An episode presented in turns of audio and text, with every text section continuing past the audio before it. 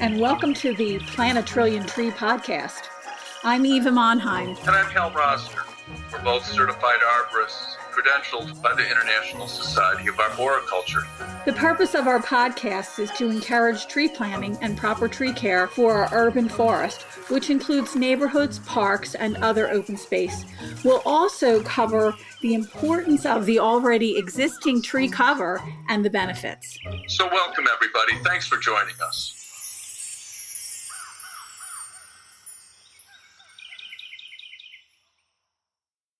This podcast is being recorded on November 20th, 2020.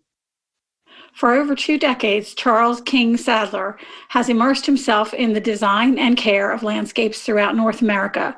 This has resulted in his being sought after to work on prestigious public and private properties across North America and being consulted by top landscape practices domestically and abroad. Charles began his career as a visual storyteller in the field of illustration with a degree from Rochester Institute of Technology. He applied his artistic vision and talent, public and private commissions, including contributing n- newspaper illustrations for publications such as the Los Angeles Times and New York Times. After working in the landscape profession for a period, Charles returned to school at SUNY ESF on the campus of Syracuse University, to pursue a master's studies in landscape architecture. And he started his own design firm in order to apply his philosophy of design and horticultural care within the design aesthetic. Charles is an International Society of Arboriculture certified arborist, and you can reach Charles at kinggardeninc.com. Welcome to the Plant a Trillion Trees podcast, Charles. We're really delighted to have you here today. Well, even Hal, thanks for having me. And we are looking forward to talking to you about protecting trees during construction and the appropriate tree selection, finding root flare, and properly planting a tree, which are really important topics to have a tree grow healthy and strong. Yeah, they sure are. The, I think of all the phases and all the people that are involved and from a tree's inception till when it comes to its final home, whether it's a campus or a residence. And our work, we do plenty of restoration. So that's like a pretty general word. Things that can go right at every stage, from the grower to the delivery to the planting to the care. But they just being people being people, and there's not an equal amount of information out there or education. So things often go wrong at one of those stages. And so our work I mean, we do design also, but uh, it's often being somewhat a, a plant doctor and finding out what happened. Was it buried too deep? Was that was it buried too deep by the grower, or was it when it was first planted, or was it over mulched, or was it over irrigated, or was it planted? I guess being planted too high, I would say, is pretty rare, but it's being planted too low. The root flare, um, when I teach classes, I have a slide that has a wine glass. Most people know what a wine glass is, almost in any culture. and when it's a morning class, people think, oh boy, this is going to be some class. so a traditional wine glass has a nice, the base has a beautiful flare. And so most people can understand the wine glass flares out and the roots are like a pancake. I mean, there's exceptions, but many, when you say, so imagine that pancake where you're walking and driving the construction vehicle is going to park on it and all these and you're going to pave over that. That pancake is quite sensitive. And i find going through that lens um, it generally gets people's attention. They're like wow it's not the tree is not indestructible. It's actually that root area is quite sensitive. And then that flare when you explain that if this was an acorn that sprouted in the forest it's going to sprout almost on the surface and then extend the roots down. That's a really good analogy. I like that. And uh, having a, a crystal glass uh, goblet, even better because crystal can fracture just like a tree root can fracture when you drive something heavy over it. And that kind of gave me a visual as soon as you said that. Oh, a truck or someone walking over it, it becomes that much more fragile. And the more you walk over it, the more fragile it becomes. Mm-hmm. Uh, so I think that that's that's really a, an appropriate analogy when you when you're teaching someone about flares. And a lot of people just don't know that topic about a tree. They think that it's, you know, the deeper you bury it, the better it is. And, you know, the classic telephone pole is a no no because right. telephone poles are dead. They're trees that have been killed and cut and used for telephone poles. They're not living. And mm-hmm. we want to make sure that we don't have telephone poles. Yeah, the flare, I mean, plenty of work we do is shrubs too. It's and that's a big part of of any landscape is shrubs. And so finding the root flare, I mean, shrubs can be particularly difficult to find the root flare because the grower it may have come from a cutting. I mean, we see this. We work with boxwood quite a bit, which I mean, boxwood has its own issues, but but plenty of times when it's repotted, um, it could have been planted deeper again or at planting time. So there's there's the root flare, and then there's like six inches of soil, and then new roots have emerged. And so when we when we're taking when a, when a landscape has failed and we're like deconstructing it, we often see. So I've even saved that as a sample to see like, well, this is six inches of extra soil, and it didn't die right away, which is I guess that sort of perpetuates the misinformation because it seems like there's no problem. And then six years later, things die, and then there's no. It's it appears like it's a mystery. That's a really interesting um, analogy or example of how you can teach people when you have the bare root exposed and allow them to see what has happened over time. I had an incident where I had a, a camellia, and it was a huge camellia. It had a trunk of about maybe six to seven inches or so wow. across. And uh, it had spiraling roots it had a knot, like a bend in the root. And you wondered how this thing was surviving where it wasn't. I won't even tell you where it was located because it was like a really big faux pas for where it was. And I just thought to myself, how could this have even happened with the people that are here who should know better? Right. and I think it was because they got it planted from someone else and didn't really excavate the root to see it. And it died off because of spiraling roots, even though it had plenty of room to grow. It died off because of spiraling roots, circling roots. I find like Charles is an arborist, Eva, you're an arborist. And when three or four arborists have a conversation about proper planning, everyone's nodding their head in agreement. You know, root collars, girdling roots, propagation and coming out of the nursery, pot bound, and uh, too much soil in a balled and burlap tree. I think the challenge for me is when I start talking to landscape contractors mm-hmm. because they are not going to be quick to nod their head and go, oh, yeah, no, we want to do everything right. I think mechanization, you know, all the great tools of uh, the spade out in the field that plucks the tree, drops it into a wire basket, and sends it on its way. It gets unloaded at the other end, you know, by a mini excavator and plunked in the hole um, and planted uh, with uh, the wire basket on, the burlap on, and six inches of toil, uh, soil over the original root system. You know, I, I wish I could address a room full of landscape contractors because, you know, we talked about the telephone pole that's the norm. You know, that that's that's ubiquitous and that's the norm is to see the overmulched tree in the uh, commercial shopping center parking lot and also on a on a lot of residential properties. Right. So, so Charles, so how do you address that with your clients? Our first interaction with the client's often a consultation. So we walk the property. I guess one of my strengths would be to be diplomatic what I like doing is having all the stakeholders there. So the lawn person, irrigation, landscape architect, if there's another person, arborist, landscape contractor. So in some cases you have a pre-meeting with the contractors, like who's doing what, and then being very diplomatic and not pointing fingers, so that doesn't win you any friends in New York, I have a, a, an SUV that I drive around in, and in Texas, I have a van, and I've got lots of tools. On these consultations, I usually have a, a pair of secateurs on my belt. I've got like a small hand cultivator, and I get right down and I and I demonstrate. I said, okay, this is the root flare. See, there's fungus forming on the trunk because you got extra mulch. Once you show it, like you can't unsee it, and then the clients mm-hmm. and they're pointing it out to you. The landscape contractor, the owner, they might have they might kind of give you lip service, like, okay, of course we'll do it. You're paying the bill, or you're. It's the the laborers. I try to really win them over, you know, because they're the one unfortunately, every time I turn around with some crews, they go back to doing it the way they were doing it. I'll pull up an example on my phone. You know, here's okay, this is the goal. And they'll say, oh, okay. English is often a second language. So that showing and then reinforcing, giving lots of praise.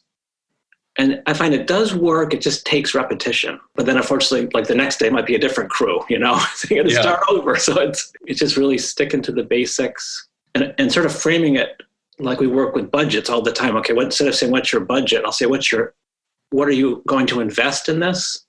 And if you think of it like an investment, boy, you want to really care for that tree, give it. It's going to have a very long life, and so this is how we're going to do that. It's the proper death. We're going to find the best supplier, the best person that's going to care for it, that understands. And then I guess there's times to be really blunt, like this is causing a problem, it's going to kill the tree. We, if you know, it's like the ball's in your court, and not being afraid to tell the client that, like, we've done our part. The, the contractor that you love, he's causing a problem, and these plants are going to die. And then there's sometimes where the client then says, you know, you're right. Other times, by pointing out that truth, you're asked to drink the hemlock, you know, like the like the philosopher, you know, and so like I've had clients where we've parted ways. They didn't really want the truth. They love the contractor or whoever the person was. and I guess that's okay too. It's a big world. You know, there's plenty of other opportunities. I think that not everybody wants to do the right thing. They just want to do it fast. Right. And they want to do it for low bid. And that's something else that we were talking about, even in, in discussions with other professionals. That seems to be the norm, if you will, to, you know, the low bid is, can also be detrimental. And, you know, thinking about a tree and its value, you know, when we buy a car and we take it off the parking lot at a, at a car dealership, it loses values as soon as it leaves the parking lot. But when you bring a tree onto your site, it starts to increase in value. And we don't look at things like that. We don't talk enough about that value that a tree provides over time. And I think that um, I think that our profession is getting more savvy when it comes to that because they're looking at how we value a tree and what is the actual number uh, given off by that tree, whether it's in stormwater management, whether it's in heating and cooling costs, whether it's in psychological value. Psychological value. And there was a really good study in i think it was michigan or wisconsin after the emerald ash borer came through.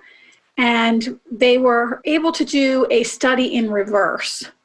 They had all their re- medical records of human health and and psychology and they decided that they were going to take the records a couple years after the emerald ash trees were gone and look at the health records and what was the what were the benefits of those trees um, before and after. And what they found out was that there was a 30% increase in mental health problems oh after the trees had been removed. Now if you think of that 30% increase in mental health issues. That's nothing to sneeze at. That is huge, hugely um, alarming. Uh, from a from a professional standpoint, but also from a health standpoint, from a, a national standpoint, um, what are we doing to ourselves? Well, that insect did it to us, but we can also do that to ourselves by clear cutting areas and going in and do, building developments and wiping the slate clean and not saving anything that's on the site. Uh, those are things that I think about all the time, and and that also goes to our our topic about you know protecting trees in construction sites. Oh right. I sat in, you know, our work takes us to different states sometimes. So before I lived in Texas, I was here doing, I, I work in a couple different cities. And the, the arborist that hired me, he had a like an emergency meeting call where he was a consultant And so, boy, I sat in on it. was quite uh, the high power. The landscape architects were from Boston, the architects were from LA. We were in a Texas city. And it was a piece of property. It was going to be a, a high end residence. And there were pecan trees that are very revered in Texas. Mm-hmm. Sure, there sure and are. This uh, board certified arborist that hired me to do a, a boxwood training with him, uh, his crew. Uh, and so they were going to air spade and use structural soil. And so and this, they're going to build concrete piers more or less around this grove of pecan trees, which, in which a house was going to be built on.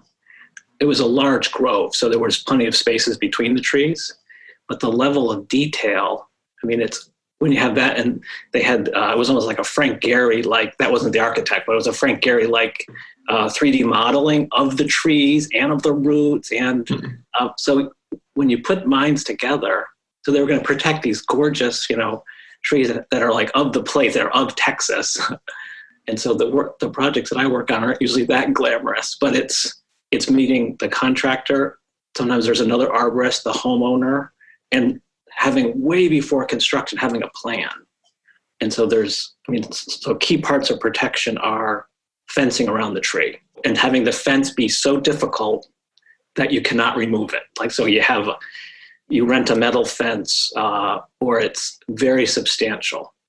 You know, there's all these funny pictures you'll see on the internet of there's a, like a light fence uh, and then there's like stacks of bricks inside or their pickup trucks are inside the fence or it's just absurdity you know so yeah gate so you can get into the fence uh, so the fencing is very important I was part of a of a conference. It was out of the Pacific Northwest on this subject of tree protection during construction. And what some people are doing, you can you can figure the value of the tree. There's different systems, and then having a sign made and say this bald cypress mm. is worth eleven thousand five hundred dollars based on and having that right on the construction fence. And the workers are going to work every day, eh, seeing that, and then you can have a bond set up and say if that tree is damaged, you're paying $11,500. Sure. Um, and then doing these construction meetings where you really educate everybody that that protection zone, this is why it's important. Again, like getting people to buy in. That's and, interesting. Um, I was one of the universities, and they said, well, they could never charge a a fee for violating a fence and that's because they found that the company turns around and slaps that fee back onto the school, the university. Oh. So uh, I'm thinking to myself, well, how else can you do it? It has to be a metal fence. It cannot be plastic. And I have photos of the plastic cyclone fences that had been downed and, like you were saying, blocks. And in one case, I have a picture of concrete piping that was put right on top of the root zone of the tree because it was a plastic fence. They just plopped it on the plastic fence and right behind and right behind and right in the in the TPZ zone. So you, you just think to yourself, okay, what's wrong with this scenario?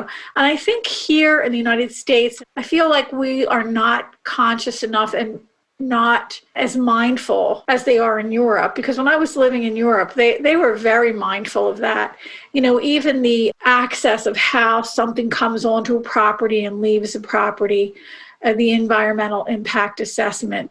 You know what is that impact? What is it what is it that you don't want to have happen? And you know why are you trying to limit that impact?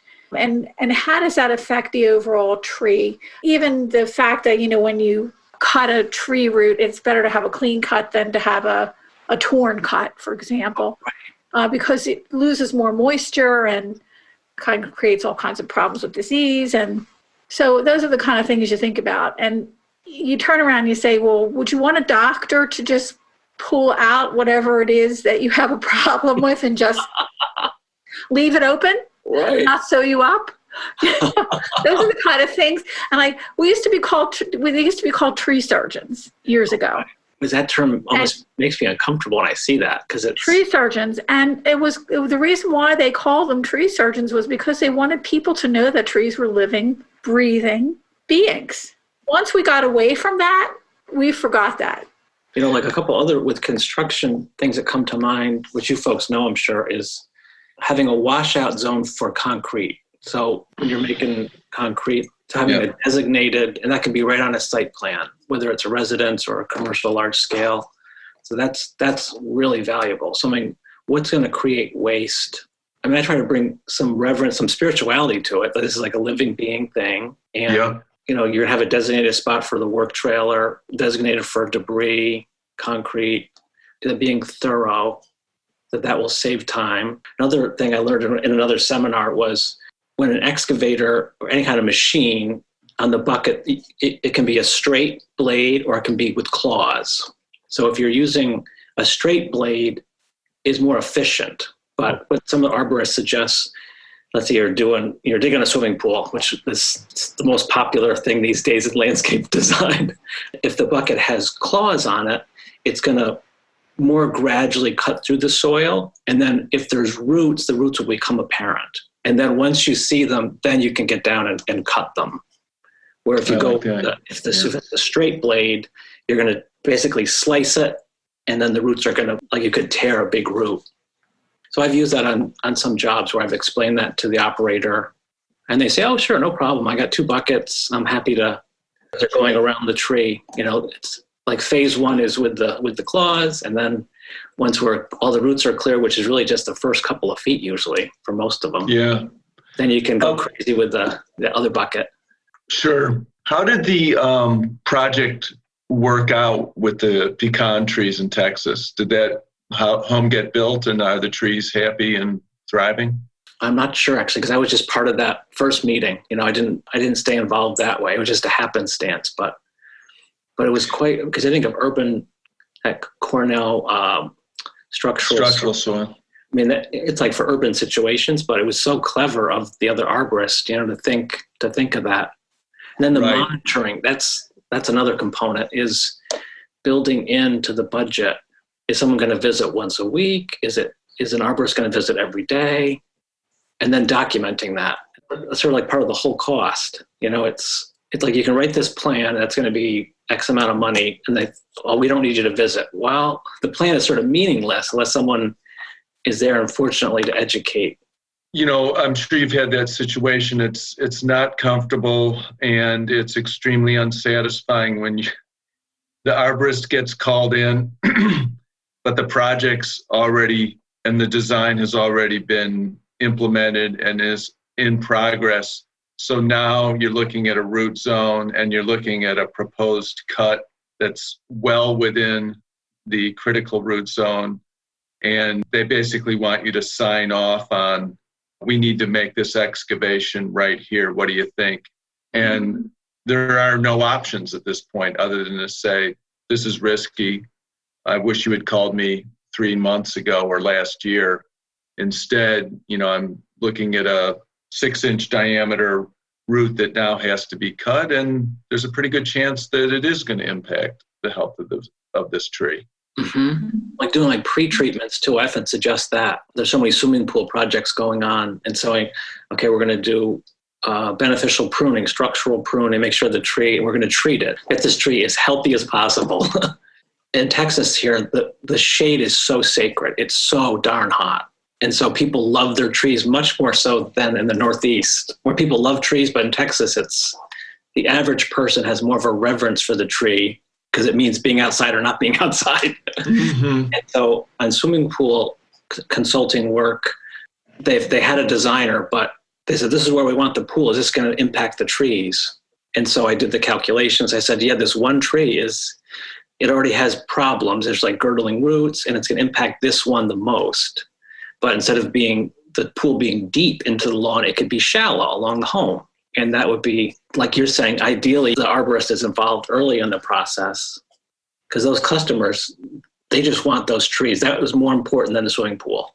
Yeah. But people, you know, poor people, everyone's at home these days, and the pool is is a way to enjoy the outdoors. So there's there's always a solution, like with good design, good arboriculture.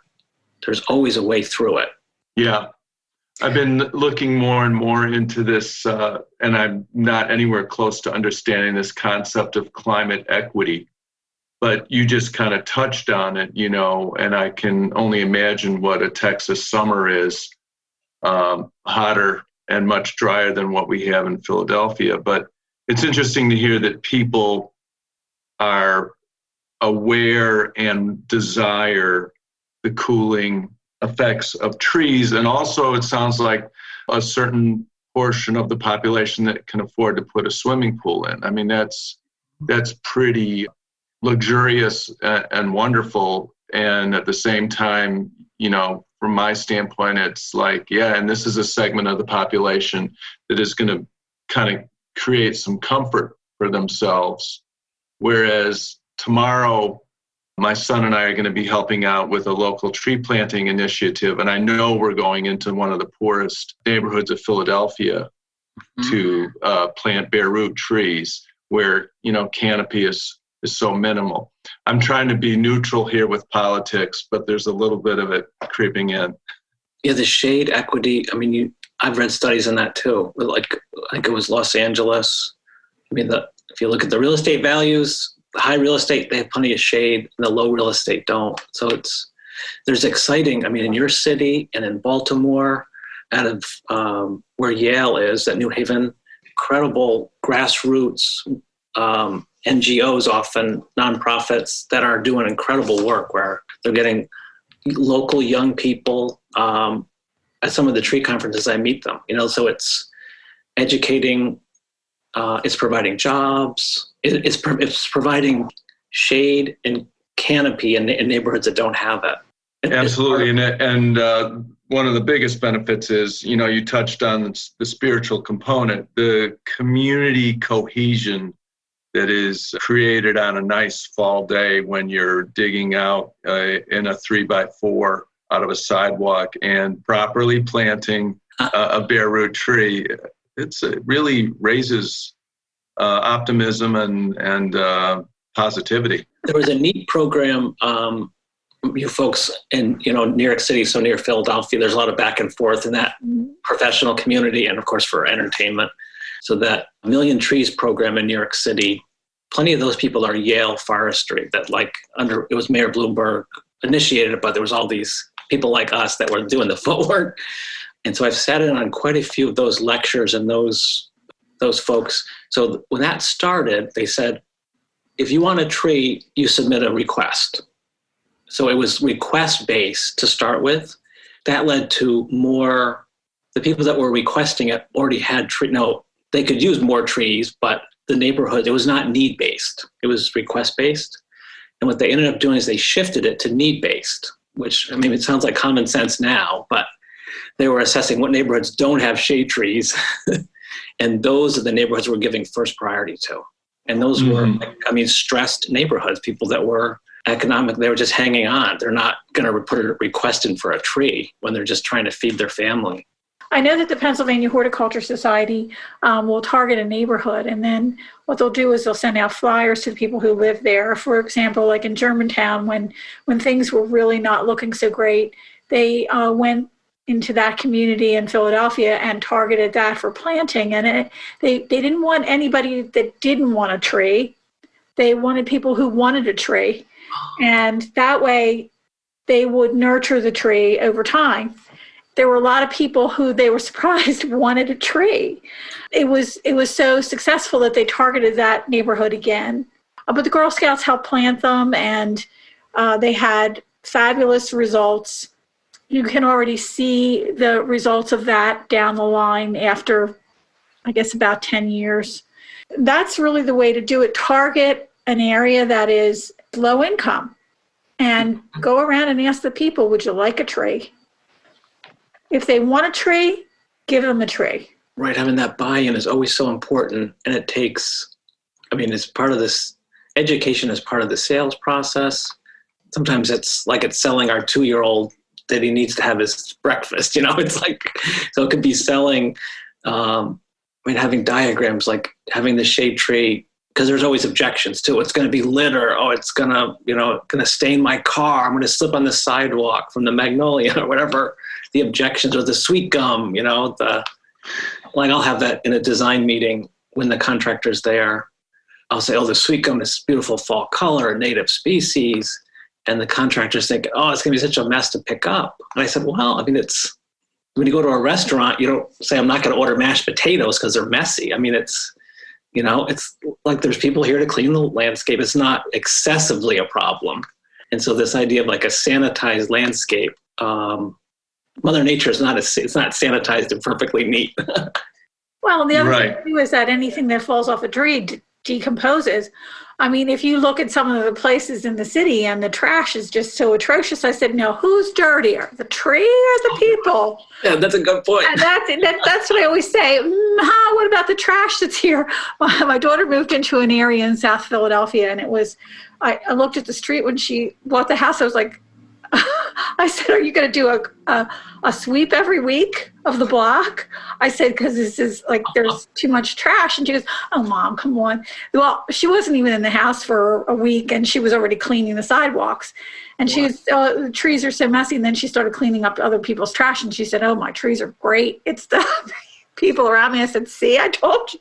It's all the other trash. It's the smelly stuff, the trashy stuff that's not desirable. One little easy fix with sweet gums, I guess we're all sweet gum fans, is just rake the spiny balls into a nice radius circle around the tree. It's it's an instant mulch. They break down in a year, Yep. and uh, it's a nice look. And you don't have to, you know, crank up the blower and cart them all away. But you know, it's interesting. We we've hit on two or three kind of institutions in the United States. We started our discussion talking about landscape contractors and, and poor planting process.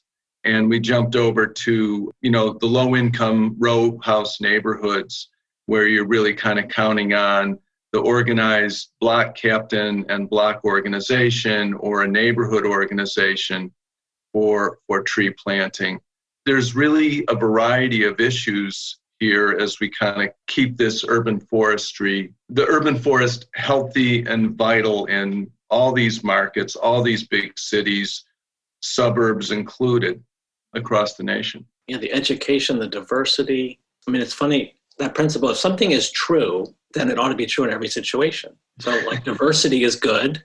The clients we work for, they often they have investments. So we say, you don't have everything in one stock, of course. Of course not.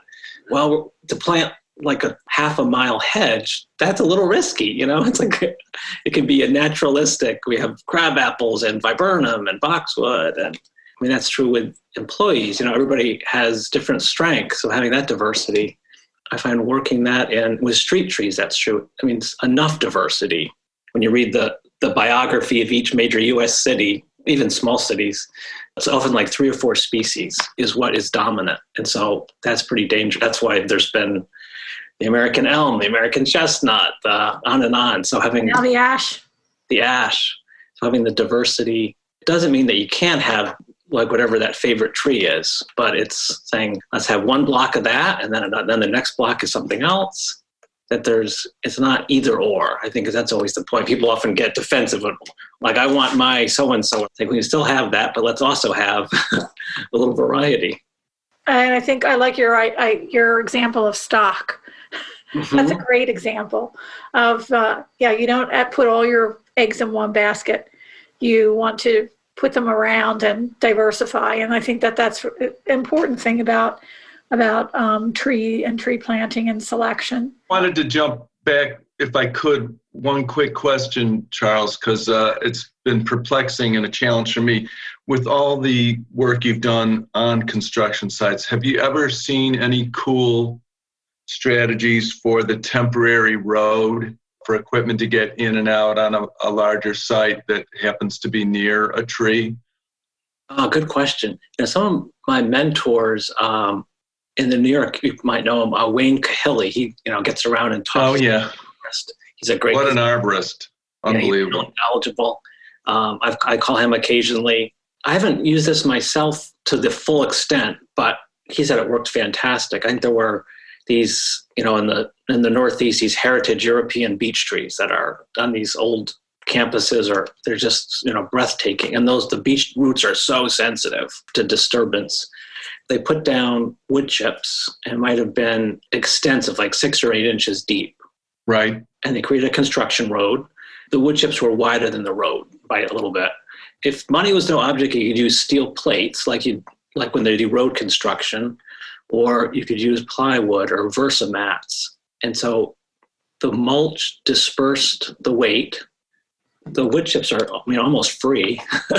it Right. require a skilled labor to spread them. And then the other materials you're more or less like renting, they had absolutely no problems. So, so I recommend the wood chips work pretty well. They're easier to get rid of. The gravel, I mean, that helps from com- compaction, but it's you kind of have gravel for the rest of the landscape's life. It, you never get rid of it. You can from the Right. photos, you can see. Uh, Ten years ago, I could see where that road was. It's the grass. You can still see it. Yeah. I've heard of that about 12 inches used in some locations uh, where the where the tree roots would be really sensitive, uh, and and make sure that you aerate the trees before and after you Oh. do that chipping, so that if there is any little bit of compaction, they they already have been aerated ahead of time. Yeah, that's Yeah. a good idea. And then monitoring during the work too. Someone that knows the area, the site. and keeping trucks off of the regular soil, which so you know sometimes people have a tendency of just well I'll just pull over here or I'll just pull over here, and you just can't just pull over anywhere. Uh, there there needs to be very strict mandates for that so that people don't go off the trail. right? Having like a designated parking area. Yeah. Even properties where they had a pretty young fruit orchard, they transplanted some of the trees to another area. They created a construction parking area with gravel, and then they undid it after the, after the construction. That, that seemed to work. Those trees are doing pretty well. These construction roads, and if you think of putting down gravel, it's if it's an area that you may want to have some kind of access in the future, that makes sense too. So maybe it's not the most direct way, but this intervention is probably going to have a long term effect. Right. in sites where they say, well, we'll have this maybe a dirt road. You know, it's a biggest big estate or big property. We don't really see it. So it could have multiple benefits. I mean, having these construction meetings is so helpful with all these stakeholders.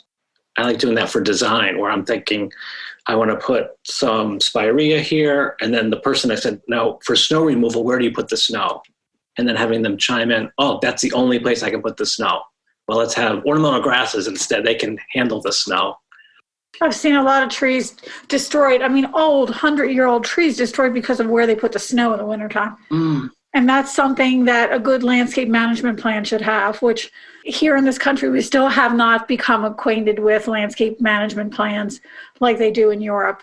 I know uh, Harvard has a really good one at the Arnold Arboretum, and Berkeley, UC Berkeley has a really good one. Some communities in the Midwest have really great ones, but that should be on everybody's radar. Having a good landscape management plan will tell you where people can park, how snow is moved around the site, where it's going to be put, and that way your heritage trees are not disturbed. Losing two heritage trees is too too many right. because of snow load.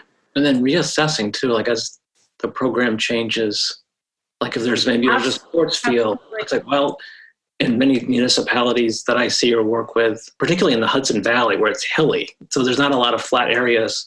So they're continually making more sports fields. And so just a reassessing, like, is it, you want to have a sports field, is going to have an impact, and then weighing the pros and cons. I mean, just sort of being honest, like you need it. Now, what if it was outside town half a mile? People are going to probably drive anyways. Oh yeah, well there's that's a cornfield and it doesn't have heritage trees. Exactly. It's common sense. About common sense. Hey, Charles. Sometimes we phrase this question, what's your favorite tree? But I want to alter that a little bit since you're so engaged with the planning process. Since so much of what, how we view the work on our podcast is, you know, trees in the age of the climate crisis. Anything tweaking you and giving you optimism as far as uh, uh, maybe expanding their use?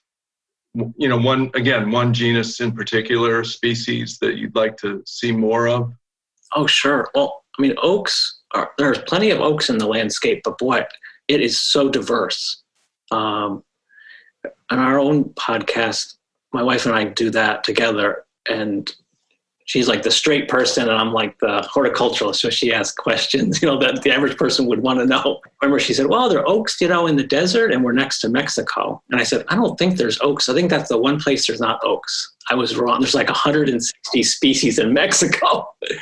exactly right. Yeah. So a neat development that you folks, I mean, maybe it's in the nursery trade or maybe not quite yet. So there's the Morton Arboretum, and then there's Nina Bassuk at Cornell, and they're doing really exciting research with hybridizing Mexican oaks. The John Fairey Garden, actually in Texas, is a destination near Houston. They have a, a very large collection of Mexican oaks from collecting trips, and that's a public garden.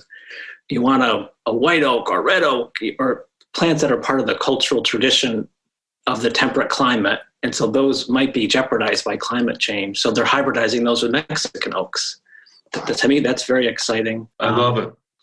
Here in Texas, it's almost a monoculture with live oaks. That's like used in development. And so those get very broad. But there's the Mexican white oak, the, the willow oak. That's an exciting oak. Uh, I think that could be used more. There's shrub oaks. I would say the white oak, that is, that gets my heart. And my heart is the white oak has my heart. Now, it's not a great street tree, but in, a park or a campus. So I think oaks are are so adapted to extremes. It doesn't make a difference whether you're in the Northeast or in Texas. Oaks can be found both locations. I mean, that I think the oak is.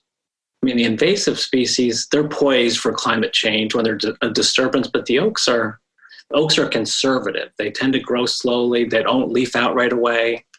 So I think that approach, that conservatism, can be well suited to extreme weather. You know, like a maple, let's say the maple's the first at the party. You know, the leaves blasting out, big giant leaves.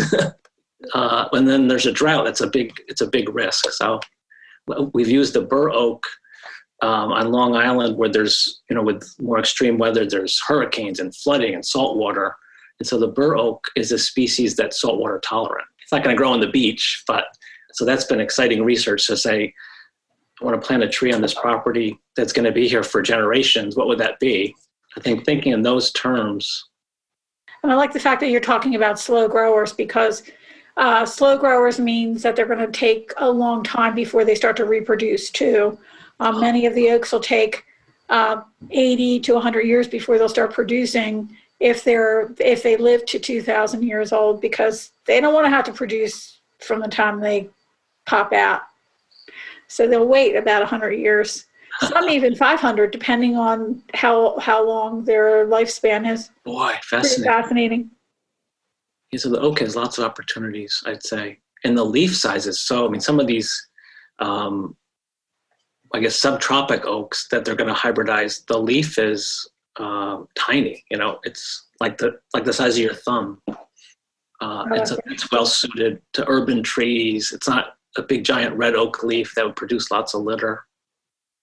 Well, it was really delightful having you on our show, and we hope that you can come back real soon. Uh, the topics are are relevant to today, and I think they're going to be even more relevant as time marches on because we do have to be mindful of the construction, trees around construction. We want to protect um, our assets and also protect our young assets when we put them in the ground, making sure that their root flares are visible and making sure they're not planted too deep. Uh, so thank well, you very much, Charles, for coming. I, I'm jealous because Charles gets to see the climate crisis not only in the Northeast out on Long Island, but then he gets to go to Texas. So it's either flooding or hurricanes. he's our frontline reporter. One of those so, extreme weather people, right, with their, their coats blowing off. That's me. well, it's been a pleasure to be with you folks. I do look forward to returning. Thank you very much. Thanks so much. We really do appreciate it. Thanks, Charles. It's been great.